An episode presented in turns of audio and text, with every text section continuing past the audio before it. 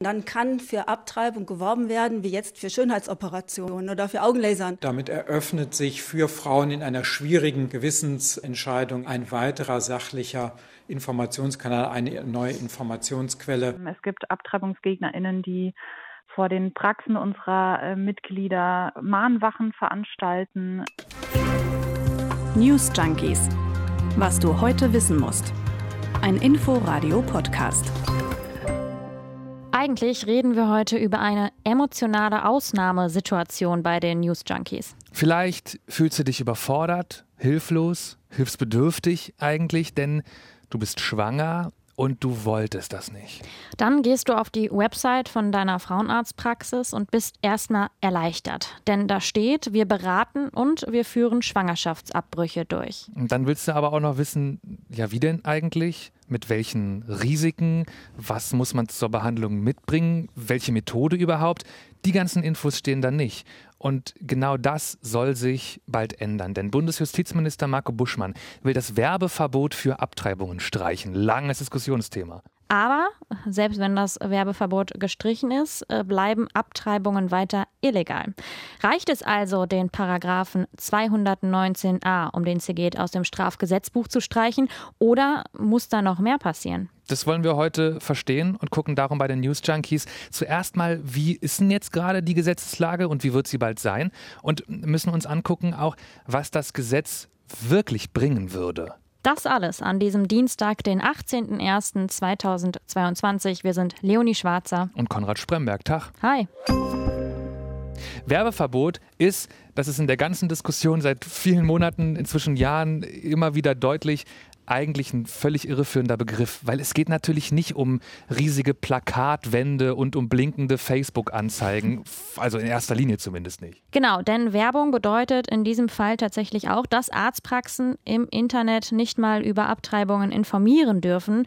Also, wir hatten es gerade schon, zum Beispiel, mit welcher Methode sie einen Schwangerschaftsabbruch durchführen oder auch welche Risiken die Behandlung hat. Sie dürfen zwar sagen, dass sie solche Eingriffe grundsätzlich vornehmen, Weitere Infos, die sind aber tatsächlich nicht erlaubt. Ja, und selbst das, also dass sie diese ganz basic Infos bringen dürfen, wir führen Abtreibungen durch, ist ja eine Neuerung, die lange erstritten worden ist. Der Kompromiss mhm. ist im Jahr 2019 gekommen. Seit der Änderung des Gesetzes dürfen Ärztinnen und Kliniken zumindest auf ihre Websites schreiben, dass sie Abbrüche machen. Alle anderen Infos sind mit der Reform aber verboten geblieben.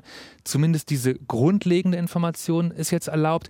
In dem gleichen Gesetz wurde auch bestimmt, dass es eine Liste der Bundesärztekammer geben muss, auf der die Praxen stehen, die Abbrüche machen. Okay, das alles war auch schon dazu gedacht, damit Schwangere easy herausfinden können, wo sie überhaupt hingehen können. Nur, das hat aus Sicht von vielen die Lage nicht ausreichend verbessert. Genau, und jetzt eben das geplante Gesetz, das geht sozusagen einen Schritt weiter. Denn dann soll es eben auch möglich sein, dass Praxen auf ihren Websites mehr Infos geben dürfen. Aber was bedeutet das konkret? Für Ärztinnen und Ärzte heißt die Änderung jetzt erstmal, kann man sagen, Rechtssicherheit, denn sie müssen nicht mehr befürchten, dass sie bis zu zwei Jahre ins Gefängnis müssen oder eine Geldstrafe zahlen. Denn das steht in Paragraph 219a als mögliche Strafen, wenn man eben Infos auf die Seite packt. Eine Geldstrafe hat Ärztin Christina Hähnel bekommen. Sie ist wahrscheinlich der berühmteste Fall. Ihr Kampf gegen den Paragraphen 219a ist richtig groß geworden. Sie ist ja mehrfach rechtskräftig verurteilt, hat auch schon Verfassungsbeschwerde gegen so ein Urteil eingelegt. Weil bei ihr war es der klassische Fall. Sie hatte auf der Website von ihrer Praxis über Schwangerschaftsabbrüche informiert. Die äh, Richter haben das als Werbung angesehen, nach eben diesem Gesetz, mussten so entscheiden, wenn das Gesetz so ist. Und im Deutschlandfunk meinte Christina Hähnel, für Ärzte und Ärztinnen sei das Risiko, juristisch verfolgt zu werden, ein, wie sie meinte, Damoklesschwert. Sie freut sich über das jetzt geplante Gesetz. Und vor allem auch für die Frauen, also für die Betroffenen, dass sie endlich insofern ernst genommen werden als erwachsene Menschen, die sich informieren können müssen. Also, wir fassen kurz an der Stelle zusammen. Für Ärztinnen und Ärzte bedeutet der Gesetzentwurf, sie können wenn der Paragraph abgeschafft wird, in Zukunft auf ihrer Website mehr Infos über Schwangerschaftsabbrüche anbieten. Ja, und für die Schwangeren heißt das natürlich, es ist in Zukunft einfacher, den passenden Frauenarzt oder die passende Frauenärztin zu finden, sich erst über einen Schwangerschaftsabbruch zu informieren. Und dann ihn auch durchführen zu lassen. Also welche Nebenwirkungen gibt es zum Beispiel, ist eine Frage, die hast du in so einer Situation. Mhm. Wie sieht der Eingriff aus? Was muss man beachten oder mitbringen? Das ist ja auch bei anderen medizinischen Eingriffen sind es ja ganz normale Fragen. Also jetzt fällt das Werbeverbot aus 219, Paragraph 219a für alle weg. Es sieht zumindest ganz danach aus. Lass uns mal durchgehen, wie die Rechtslage rund um Abtreibungen dann aussehen wird. Also an den Regelungen zu den Abtreibungen an sich ändert sich erstmal gar nichts, weil Paragraph 218 bleibt. Das heißt, Schwangerschaftsabbrüche sind weiter erstmal grundsätzlich strafbar. Sie werden dann nicht bestraft, wenn sich Frauen von ganz bestimmten Beratungsstellen haben beraten lassen, dann drei Tage gewartet haben und der Abbruch innerhalb der ersten zwölf Wochen nach Empfängnis, heißt es da, passiert. Das ist so in der üblichen Rechnung in etwa bis zur 14. Schwangerschaftswoche. Später geht es nur aus besonderen Gründen. Das bleibt wie bisher. Heißt Schwangerschaftsabbrüche Ansprüche werden hier also keineswegs grundsätzlich aus dem Strafgesetz gestrichen. Nee, und ich finde das wirklich so dogmatisch eine ganz wichtige Diskussion. Also Schwangerschaftsabbrüche stehen weiter im deutschen Strafgesetz. Gleich nach, ja, Mord, Totschlag und Tötung auf Verlangen. Das ist die Reihenfolge. Ob das da reingehört, darüber reden wir nachher noch ganz ausführlich, aber das ist dieses ganz prinzipielle Rechtskonstrukt, was bleibt wie bisher. Schwangerschaftsabbrüche sind und bleiben eben ja keine normale Gesundheitsleistung, sondern erstmal ein Straftatbestand. Und ja, das finden manche gut und andere finden das sehr schlecht. Genau, das bleibt und es ändert sich auch nichts durch den Wegfall von Paragraph 219a für Beratungsstellen und Ärztinnen, die selbst gar keine Abbrüche machen, denn die dürfen tatsächlich auch schon jetzt öffentlich informieren. Also für die gilt dieses Verbot nicht. Und dann steht ja aber auch noch im äh, Koalitionsvertrag von der neuen Bundesregierung, dass Schwangerschaftsabbrüche bestenfalls sogar kostenlos sein sollten. Das ist bisher nicht so. Nur Menschen mit einem niedrigen Einkommen können eine komplette Kostenübernahme beantragen bisher. Genau, und auch die Regel ändert sich äh, jetzt natürlich dadurch nicht. Abbrüche kosten also weiterhin für Patientinnen Geld. Und das zu ändern wäre aber auch tatsächlich nicht unbedingt ein Projekt fürs Bundesjustizministerium äh, von Marco Buschmann. Okay, das stimmt. Der hat jetzt also aber damit eines seiner ersten konkreten Projekte auf den Weg gebracht. Paragraph 219a, nicht reformieren, sondern komplett abschaffen. Informationen über Schwangerschaftsabbrüche nicht einschränken mehr in Zukunft. Gestern ist dazu also der erste konkrete Entwurf jetzt aus dem Ministerium fertig geworden. Und wenn wir jetzt mal zur Bewertung des Ganzen kommen, dann sind das ja eigentlich vor allem zwei Fragen. Erstens, ist das gut so? Und zweitens reicht das. Ja, und wenn wir anfangen mit, ist das gut? Ja, wenn du Ärztin fragst, Frauenrechtlerinnen oder auch die meisten Parteien im Bundestag, dann hörst du größtenteils, ja, das ist gut. Wir haben vorhin schon Christina Henel gehört, die Ärztin, die mehrfach äh, wegen Verstoß gegen den Paragraphen verurteilt worden ist. Bundesfamilienministerin Anne Spiegel von den Grünen, die sagt, bald dürften dann endlich auch die am allerbesten Qualifizierten, also die Ärztinnen und Ärzte, richtig aufklären. Und aus der Opposition ist auch die Linke schon lange für die Abschaffung des Paragraphen. Auf der anderen Seite, jetzt nur mal ein Beispiel, die Unionsparteien in der Opposition, die diese Reform viele Jahre, als sie in der Regierung waren, gebremst haben, sind auch weiter dagegen. CDU-Politikerin Elisabeth Winkelmeier-Becker, sie ist die Vorsitzende des Rechtsausschusses im Bundestag, will sich jetzt genau anschauen, sagt sie, ob das alles verfassungsgemäß sei. Ihre Sorge, dann kann für Abtreibung geworben werden, wie jetzt für Schönheitsoperationen oder für Augenlasern geworben wird. Also zum Beispiel könnte es anzeigen auf Google, die ersten drei Einträge sind dann von Abtreibungspraxen. Und dann fragt Frau Winkelmeier-Becker, diesmal in der FAZ, wenn da steht, dass man bei dem Eingriff fast gar nichts spüre, nur mal so zum Beispiel, ist das noch eine Information oder ist das schon Werbung nach dem Motto, hey, Abtreiben ist voll angenehm? Also das ist zumindest Ihre Einschätzung. Wir müssen gleich noch darüber reden, warum Ärztinnen und Ärzte auch in Zukunft jetzt nicht nach Lust und Laune Werbung schalten dürfen. Aber sie hat diese Angst. Ja, und dahinter steckt ja auch ein bisschen eine andere Angst, nämlich die, dass sich mehr Frauen für Abtreibungen entscheiden, weil online dann sozusagen dafür geworben werden kann. Also dass so ein bisschen Leute dazu animiert, abzutreiben.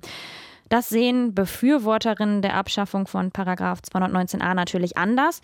Zum Beispiel Leonie Kühn, mit der habe ich eben telefoniert. Die ist Mitgründerin von Doctors for Choice. Das ist ein Netzwerk von Ärztinnen und Medizinstudierenden.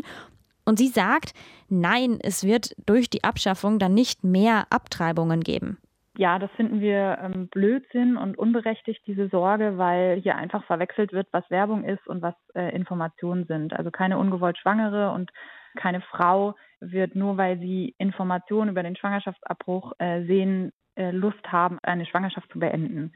Also das sind wohl durchdachte Entscheidungen Und generell diese Sorge, dass es vielleicht jetzt auf Werbetafeln plötzlich irgendwie Werbesprüche geben könnte zu ähm, zwei Schwangerschaftsabbrüchen zum Preis von ein oder irgendwie sowas in die Richtung, das ist grundsätzlich in uns Ärztinnen untersagt. Ja, und sie hat gesagt, anstößige Werbung dürfen wir allein schon wegen unserer Berufsordnung nicht machen. Also da brauchen wir gar keine andere Regelung. Ja, das ist ja auch der Grund, warum Bundesjustizminister Buschmann sich aus juristischer Sicht keine Sorgen macht, im Gegensatz zu der äh, CDU-Rechtsexpertin, die wir gerade gehört haben. Wenn man den Paragraphen einfach streicht, sagt auch Marco Buschmann, gibt es ja immer noch andere Regeln, wie zum Beispiel das ärztliche Berufsrecht. Und wir hatten es eben schon, als Werbung gelten ja auch schon ausführliche Informationen. Also es gibt Kritik von der Union. Die meisten Parteien im Bundestag, die wollen aber Paragraph 219a abschaffen und deshalb wird das aller Voraussicht nach auch klappen.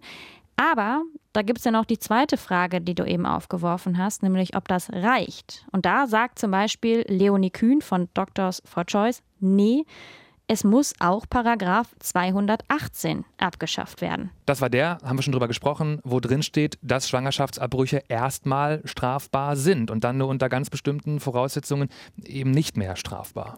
Genau, und Leonie Kühn hat mir gesagt, es gibt keinen Grund, warum der Schwangerschaftsabbruch überhaupt im Strafgesetzbuch geregelt wird. Doctors for Choice fordert auch, dass die Beratung eben nicht mehr verpflichtend ist und dass es auch nicht mehr diese vorgeschriebene Wartezeit gibt zwischen Beratung und Abbruch. Das sind ja beides Dinge, die eben in Paragraph 218a stehen. Und das sorgt eben unter anderem auch dafür, dass wir in der Gesellschaft ganz anders über Schwangerschaftsabbrüche reden, wenn der kriminalisiert ist. Und auch das fordern wir, aber das fordern auch Menschenrechtskonventionen, dass der Schwangerschaftsabbruch entkriminalisiert wird und eben als normale Gesundheitsleistung äh, gehandhabt wird, so wie das beispielsweise in Kanada und Neuseeland läuft. Ob sich Schwangerschaftsabbrüche anders regeln lassen. Dazu wollen SPD, Grüne und FDP, also unsere Regierung, eine Kommission einsetzen. Das steht zumindest in ihrem Koalitionsvertrag. Also ne, die Frage, ob das eben auch außerhalb des Strafgesetzbuches zu regeln ist. Und das würde ja dann unter Umständen auch eine Abschaffung von Paragraph 218 bedeuten. Und 218a und so weiter. Mhm. Also was ich deshalb auch gerade einen spannenden Gedanke finde, weil Abbrüche ganz aus dem Strafrecht zu streichen, vielleicht auch die ganze gesellschaftliche Diskussion verändern könnte. Keine Ahnung, ob zwingend besser, aber vielleicht schon konstruktiver, wenn das erstmal nicht mehr vordergründig ein Straftatbestand ist, weil dabei geht es ja um weit mehr als um irgendwelche Gesetze bei dieser Diskussion. Ja, genau. Da sagt Leonie Kühn auch, es gibt nicht genug Aus- und Weiterbildung für Ärztinnen und Ärzte zu dem Thema und eben auch zu wenig Forschung.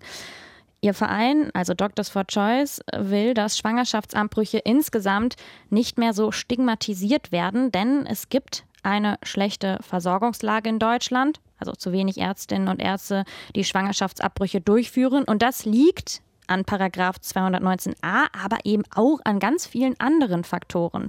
Also wir hören nochmal Leonie Kühn. Wir haben hier einen massiven Rückgang an Ärztinnen, die Schwangerschaftsabbrüche durchführen, sodass viele ungewollt Schwangere kilometerweit fahren müssen, um da irgendwie eine Praxis oder einen Arzt zu finden. Und da ist der Paragraph 219a schon auch ein äh, Grund dafür, aber eben nicht der einzige und nicht die einzige Hürde dafür. Ja, und die Versorgung, die ist ja auch sehr, sehr unterschiedlich, je nach Region. Mhm. Du hast dir das mal äh, genauer angeschaut, Konrad. Ja, am schlimmsten sieht die Lage nach meinem Eindruck in Bayern aus. Von den Menschen in Bayern leben 11 Prozent in der Landeshauptstadt in München.